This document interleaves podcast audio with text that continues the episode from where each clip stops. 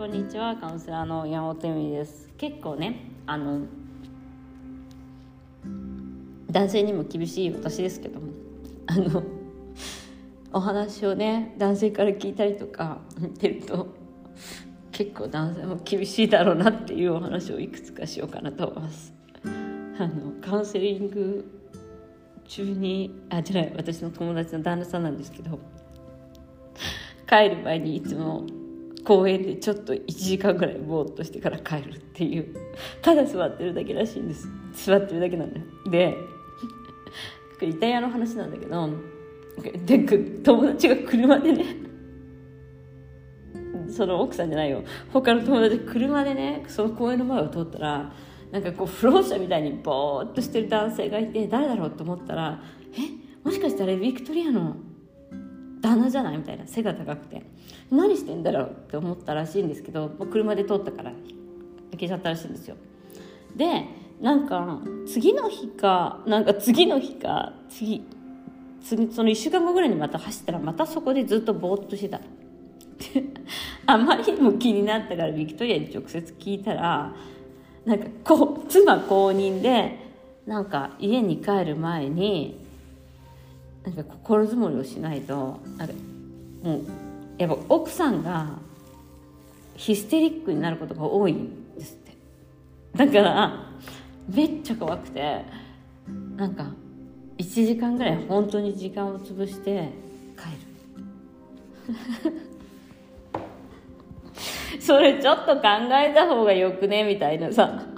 いや公園でぼーっと1時間缶コーヒーとか飲みながらさもう座っておっさんとかさあんなに素晴らしい格好でと思ってたけどさ もしかしたら悲劇だったのみたいな。あとあのこれもあったのが夕飯の食事を自分だけよそってもらえない。なんかイタリアってこうパスタとか、まあ、例えばリ、えっと、チャーハンとかボンって作ってみんなでこう分けることが多いんですよ。一皿料理っていうか。うちもそうなんだけど結構。だから結構料理は楽なんだけどその一皿料理の時に自分のだけよそってもらえないお父さんみたいな。それちょっとかわいそうじゃない？みたいな。いくらそれは。もちろんねその彼にも問題はあるんだと思うの。女性の女性を守る会だから。でもねいやご飯よそってもらえないのはちょっときついよねっていう。なんかそれきついよねっていう。あとほらあのジンマシンもいたからジンマシン。家に帰るとなぜかジンマシン。なんかいやまあそれはね彼女のせいではないと思うんだけどあのでもねなんかやっぱり自分その彼女の状況が良くなったらジンマシンが出なくなった。それアレルギー。家族アレルギーみたいな。結構だから男性も苦労してんのかなと思いますよね。そういう意味では夫婦関係。あのうん。ああとやっぱりあの男性っていうのはねあの本当に不満はないない人が多いんですよ。だからセックスエースぐらいセックスエースとかはあっても浮気するし彼らは。あのない方が多くて。なんかねやっぱりね嫌だなって思うのはいつもやってく当たり前にやってくれるてる優しさを出してくれない時なんらしいんですよ。だから例えば朝ごはん朝朝起こしてくれないとか。なんかやっぱりこうの優しい時は朝ちゃんと起こしてくれてたのにあの朝だよって言って起こしてくれなくなったりとかすること。だからそのなんだろうねあのそのまあ当たり前だと思われることも多分女性は嫌だと思うんだけどその男性にとってはやっぱり当たり前だと思えることを当たり前にやってくれることっていうことが結婚生活のメリットみたいな時はあってえっと、やっぱりお互いがその,、まあ、その方はね離婚したんですけどだからやっぱりお互いが当たり前なことをだと思ってしまうこと。だからセクシャリティもそうじゃん。セックスするのが当たり前って思ってる方とかも多いじゃない？でそうなるとやっぱりそこに問題が出てくるっていうか、まあ、2人でね楽しむのが当たり前なのがあの常識に生きるといいんだけど大体は違うんであのやっぱりそのやってもらうのが当たり前って思っていた人が多いんですよねセックスとかもね。そのうん。だからその当たり前なっていう常識を変えていかない限りはっていうのかな、うん、自分あのもっと意識的に生きるっていうかうんそれがやっぱり今ここっていうか1秒1秒その1秒授業で1秒よし1秒よしじゃないけどそのうんちゃんとうんそのだらだら生きないっていうことにもつながるだらだら生きるっていうのはそのだから当たり前にやってもらっていることを感謝できなくなっているっていうところなんですよね。でやっぱりその人間の幸せってその豊かさって自分がいかにその当たり前にやっ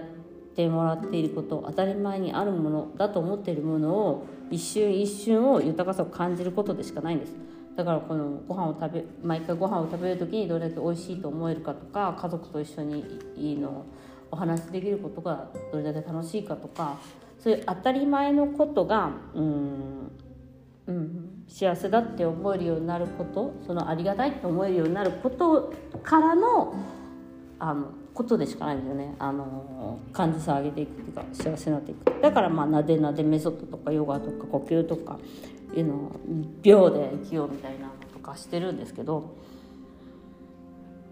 結局その意識的に生きるようになるっていうことはその当たり前をうん当たり前っていうのは愛がある状態だからその当たり前の愛を受けられるようになるんですよね。その本当は愛情でやってたっていうことなんですけどその当たり前の愛を、えっと、受け取れられるようになるっていうのは感じその強い心や体でありそしてその1秒授与というあのそれは嫌なこととかなんていうのかな、まあ、私も見え最近よく見えるのは結構ネガティブなものネガティブな待ってね。ネガティブなものに、えっと、うん注目してたなっていうところがあって、うん、どうでもいいことなんだけどね。それがやっぱり減っていくっていうこともその1秒授与っていうか意識的に生きることによってそういうネガティブな方向になんで黙ってんだろうね、えーと、流されていかない。っていう感じなんですよ。で意識的に生きるでそれはまあうんまあこうこういうのを聞いてくださってる方ってセックスレスに悩んだりとかイナチャイルで親のことに悩んだりとかしてきたからこそ意識的に生きることができるようになるんですね。機械だからねこういうのって。うん、見えるもんねやっぱずっと文句言ってんだなこの人とか全然成長しないんだなっていう人もいるじゃないですか。だからあの必要ないんですよね本当に。はい、ということで今日は 男性も結構悩んでいるという話と当たりその夫婦というのは当たり前のものを当たり前にしないという、まあ、夫婦だけではないんですけど全ての人生において当たり前のものを当たり前と思わない人生を送れるようになるとやはりそこには悟りがあります。ということで今日もご視聴ありがとうございました。